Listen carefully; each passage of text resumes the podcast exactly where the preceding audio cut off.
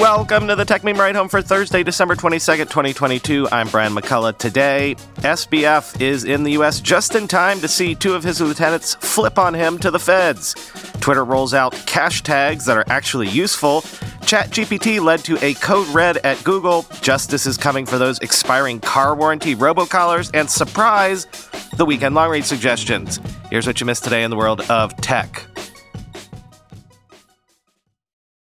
Well, it looks like Caroline dropped a dime on Sam Bankman Fried, so did Gary Wang. The Southern District of New York says that ex Alameda CEO Caroline Ellison and ex FTX CTO Gary Wang both pled guilty to federal charges and both are cooperating with ongoing investigations. Both have been released on a $250,000 bond.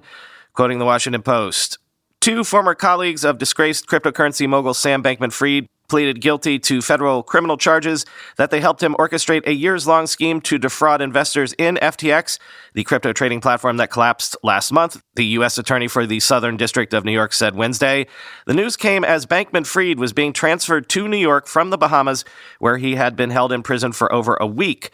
The guilty pleas by Ellison and Wang signaled swiftly mounting legal peril for Bankman Fried as prosecutors assemble an arsenal of evidence against him. Ellison, who in addition to running Bankman Fried's crypto trading firm was also his ex girlfriend, pleaded guilty to seven counts that mirror a significant portion of Bankman Fried's indictment.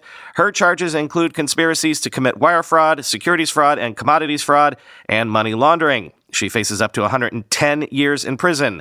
Wang, co founder of FTX, pleaded guilty to four conspiracy and fraud related counts. He faces up to 50 years in prison. They are both cooperating with the Southern District of New York, U.S. Attorney Damian Williams said, end quote.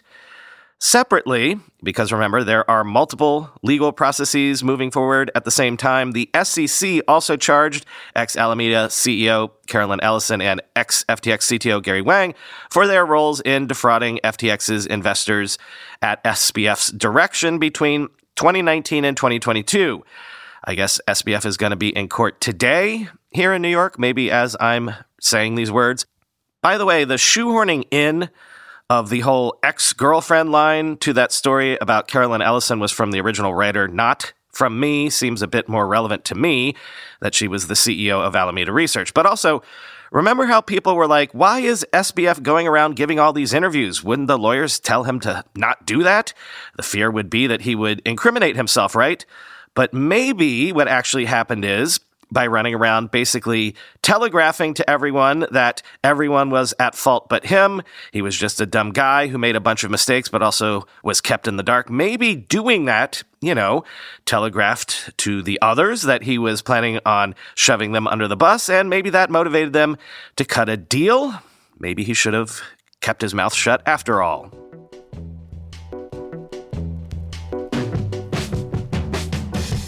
Actual, legitimate, and valuable product release from Twitter. Twitter has released cash tags offering stock, ETF, and crypto prices within search results using data from TradingView and adding a View on Robinhood link. Cash tags have been around in a quasi official way for a while, but people were always like, why can't I use them to look up actual useful financial info? Well, here you go. This is something the previous management was never able to pull off. Quoting Cointelegraph, in a series of tweets from the Twitter business account last night, whenever one tweets the symbol of a major stock, exchange traded fund, or cryptocurrency with the dollar sign in front of it, people will be able to see a clickable link that takes them to search results that now will include the pricing graphs for those symbols. It also noted that simply searching for the ticker symbol, whether for a stock or a crypto, will also bring up the price graph. Shortly after that, on December 22nd, Twitter CEO Elon Musk retweeted the announcement of the new feature, stating that this is, quote, one of many product improvements coming to financial Twitter, end quote. It appears that Bitcoin and ETH are the only two cryptocurrencies with price charts at the time of writing. Other top cryptocurrencies, including Musk's beloved Dogecoin, have not made the cut. However, Twitter Business said that it expects to expand its coverage of symbols and improve user experience in the coming weeks. Tech blogger Jane Manchun Wong noted to her 158,000 Twitter followers on December 21st that the charts are sourced from trading analysis platform TradingView. The price charts also include a view on Robinhood link that can be clicked in the bottom left hand corner, suggesting the retail trading platform has teamed up with Twitter for this integration. There, users are brought to Robinhood's price chart for ETH, which provides an additional link below stating sign up to buy Ethereum. The same links are provided for Bitcoin too. However, no partnership details have been disclosed between Twitter and Robinhood, end quote.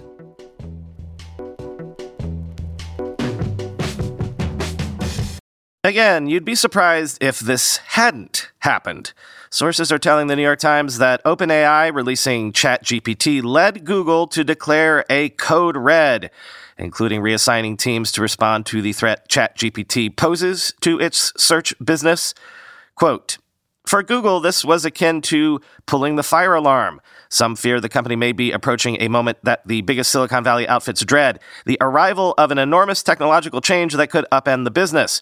Google has spent several years working on chatbots and, like other big tech companies, has aggressively pursued artificial intelligence technology. Google has already built a chatbot that could rival ChatGPT. In fact, the technology at the heart of OpenAI's chatbot was developed by researchers at Google. Google may be reluctant to deploy this new tech as a replacement for online search, however, because it is not suited to delivering digital ads, which accounted for more than 80% of the company's revenue last year. Sundar Pichai, Google's chief executive, has been involved in a series of meetings to define Google's AI strategy, and he has upended the work of numerous groups inside the company to respond to the threat that ChatGPT poses, according to a memo and audio recording obtained by the New York Times. Employees have also been tasked with building AI products that can create artwork and other images, like OpenAI's DALL-E technology, which has been used by more than 3 million people. From now until a major conference expected to be hosted by Google in May, teams within Google's research, trust and safety, and other departments have been reassigned to help develop and release new AI prototypes and products. As the technology advances, industry experts believe Google must decide whether it will overhaul its search engine and make a full fledged chatbot the face of its flagship service. Google has been reluctant to share its technology broadly because, like ChatGPT and similar systems, it can generate false, toxic, and biased information. LaMDA is available only to a limited number of people through an experimental app, AI Test Kitchen. Google sees this as a struggle to deploy its advanced AI without harming users or society, according to a memo viewed by the Times. In one recent meeting, a manager acknowledged that smaller companies had fewer concerns about releasing these tools, but said Google must wade into the fray or the industry could move on without it, according to an audio recording of the meeting obtained by the Times. End quote.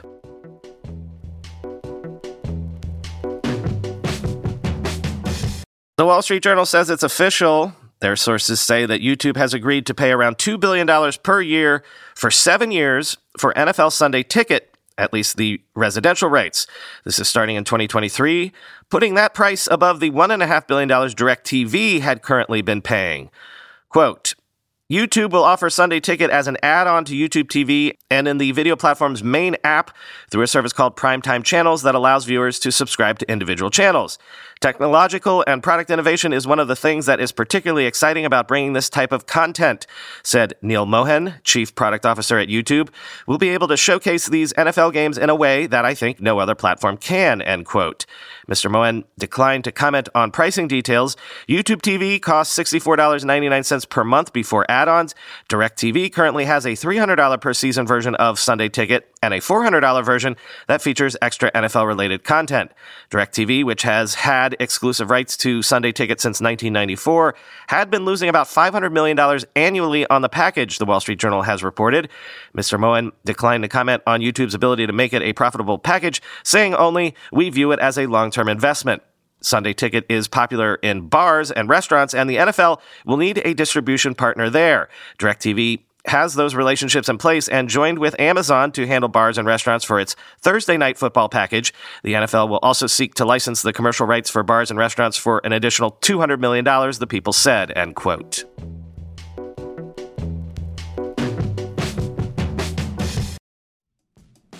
When you go through airport security, there's one line where the TSA agent checks your ID and another line where a machine scans your bag.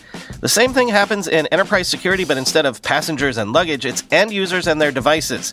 These days, most companies are pretty good at the first part of the equation where they check user identity, but user devices can roll right through authentication without getting inspected at all. In fact, 47% of companies allow unmanaged, untrusted devices to access their data. That means an employee can log in from a laptop that's had its firewall turned off and hasn't been updated in six months, or worse, that laptop might belong to a bad actor using employee credentials. Kolide finally solves the device trust problem. Kolide ensures that no device can log into your Okta protected apps unless it passes your security checks. Plus, you can use Kolide on devices without MDM, like your Linux fleet, contractor devices, and every BYOD phone and laptop in your company. Visit kolide.com slash ride to watch a demo and see how it works. That's K-O-L-I-D-E dot com slash ride. Selling a little or a lot? Shopify helps you do your thing, however you ka-ching. Shopify is the global commerce platform that helps you sell at every stage of your business, from the launch your online shop stage to the first real life store stage, all the way to the did we just hit a million orders stage? Shopify's there to help you grow, whether you're selling scented soap or offering outdoor outfits. Shopify helps you sell everywhere. From their all in one e commerce platform to their in person POS system, wherever and whatever you're selling, Shopify's got you covered. Shopify helps you turn browsers into buyers with the internet's best converting checkout, 36% better on average compared to other leading commerce platforms. And sell more with less effort thanks to Shopify Magic, your AI powered all star. Shopify transformed ResumeWriters.com from the spaghetti code backend I cobbled together in college to the world class commerce platform it sits on today. And Shopify can do the same for your business. Sign up for a $1 per month trial period at shopify.com slash ride, all lowercase. Go to shopify.com slash ride now to grow your business, no matter what stage you're in. Shopify.com slash ride. All right, U.S. listeners, you know you've all gotten these calls about a hundred times. Well, guess what? They got him. The FCC has proposed a record breaking around $300 million fine against an auto warranty scam robocall campaign that made more than 5.1 billion calls to more than 550 million U.S. phone numbers just in the first quarter of 2021. Quoting Cyberscoop. The fine is a follow up to an FCC investigation launched earlier this year into the massive scam campaign that hounded consumers with relentless calls prompting recipients to seek a warranty specialist about extending or reinstating their car's warranty. The FCC investigation determined that since at least 2018, two California men, Roy Cox Jr and Michael Aaron Jones orchestrated the scam that sent billions of calls using a network of domestic and international voice services.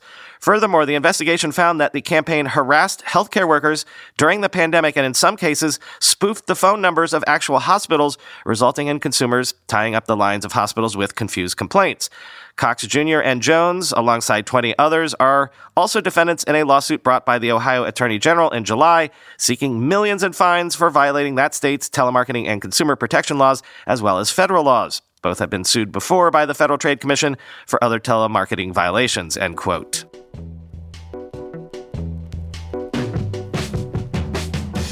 Time for the weekend long read suggestions. First up, a long look at how ByteDance and TikTok which owe their existence to intermingled Western and Chinese ideas, capital, and people, became entangled in the US China rift. Quote, the app's extraordinary success is made even more remarkable by the fact that it's a product of America's greatest geopolitical rival. Despite decades of trying, no Chinese company has ever conquered American society like TikTok. It's difficult to imagine a Russian or Iranian company, or increasingly even another Chinese company, pulling off a similar feat. What often goes unnoticed in these conversations is that TikTok is as much a product of the West as it is of China. ByteDance owes its very existence to the intermingling of ideas, capital, and people that defined the last five decades of U.S. China engagement. ByteDance's founder, Zhang Yiming, internalized the mythos of Silicon Valley, taking to heart the idea, long promoted by Washington, that the American market was the ultimate prize and that it welcomed any entrepreneur with the talent and ambition to succeed. In 2014, Zhang visited Silicon Valley with a group of Chinese founders, touring the offices of Facebook, Tesla, and Airbnb. The fidelity to American business culture ran deep. Zhang was known to quote Jack Welch and Steve Jobs frequently, particularly Jobs' famous injunction to stay hungry, stay foolish. When Zhang organized a book exchange within the company, the title he chose was The Seven Habits of Highly Effective People. The first tenet of ByteDance company culture, reinforced through banners and posters throughout the office, including on occasion in the bathrooms, is always day one, a maxim taken directly from Amazon, end quote. Next, this piece from David Ignatius in the Washington Post makes the claim that software developed by Palantir is what has been giving Ukraine a previously unreported edge in its war with Russia. Quote, this is the Wizard War in the Ukraine conflict, a secret digital campaign that has never been reported before in detail, and it's a big reason David is beating Goliath here. The Ukrainians are fusing their courageous fighting spirit with the most advanced intelligence and battle management software ever seen in combat. The power of advanced algorithmic warfare systems is now so great that it equates to having tactical nuclear weapons against an adversary with only conventional ones, explains Alex Karp, chief executive of Palantir, in an email message. The general public tends to underestimate this. Our adversaries no longer do, end quote. For us, it's a matter of survival, argues Stefan, the senior Ukrainian officer in the Kiev demonstration, who before the war designed software for a retail company. Now he tells me bluntly, our goal is to maximize target acquisitions. To protect his identity, he stripped his unit insignia and other markings from his camouflage uniform before he demonstrated the technology. The names he and his colleague used were not the real ones. I agreed to their request for anonymity to protect their security. Lisa, the other officer, was also a computer scientist in peacetime as she looks at the imagery of the Russian invaders on a day when their drones are savaging civilian targets in Odessa in Ukraine's southern coast. She mutters a wish for revenge and a hope that Ukraine will emerge from the war a tech power. Although the Ukrainians now depend on technology help from the United States, she says, quote, by the end of the war, we will be selling software to Palantir, end quote. Finally, today, you know I love the author Robert Caro. But I also love this piece about his longtime editor, Bob Gottlieb. Like, this description of his daily routine is exactly how I want my life to be when I'm 91, except for the east side of Manhattan part. I hate the east side. I'd frankly stay in Brooklyn, but if I was going to go to Manhattan, I'd go to the Upper West Side. Quote, the life of the editor Bob Gottlieb, at a spry 91 years old, is nowadays largely limited to a single room on the second floor of his East 48th Street townhouse by choice, not necessity. He can bound up Second Avenue just fine to the diner that he considers an extension of his home, where the waitress knows he takes his chocolate milkshakes extra thick. But everything he needs, his library and his pencils, is right here, so why go farther? To receive guests like this one, he didn't even have to put on shoes or tame the gull's wing sweep of his silver hair burbling away in a leather club chair in his book lined office. They are arranged according to a system, he says, with a point to his head that's up here. With piles of more books on the floor and in the corners beneath giant MGM publicity posters of Marion Davies, Clark Gable, and Norma Shearer from the early 1930s, he is a man in his element. I don't want to go anywhere because there's nowhere I want to go, he says in his fluty register. My life is very calm, just the way I like. It is here that he waits for one of his most famous writers, and he has edited many of the past century's most famous ones, including Cheever, Rushdie, Lessing, and Naipaul, to turn in a long awaited manuscript. Assuming that is, the pair beat what Gottlieb notes dryly are the actuarial odds. Robert Caro, 87, whom Gottlieb has edited since his first book, The Power Broker, published in 1974, is at work on the fifth and final volume of his Lyndon B. Johnson biography. Their long relationship is the subject of a documentary, Turn Every Page, directed by Gottlieb's daughter Lizzie, which arrives well before the Johnson book on December 30th. End quote.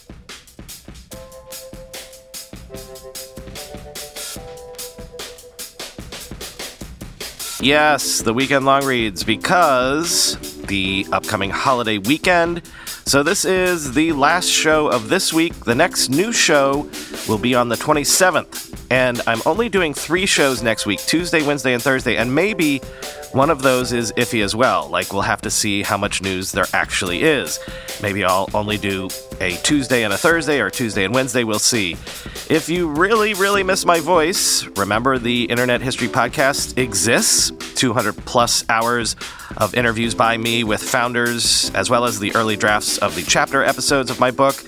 I had that podcast sitting on a crappy web host for years that had inserted really dumb ads in really dumb places. But I recently brought all the episodes back over to the host that hosts this show, and I cleaned it all up a bit, edited things here and there, so should be easier listening.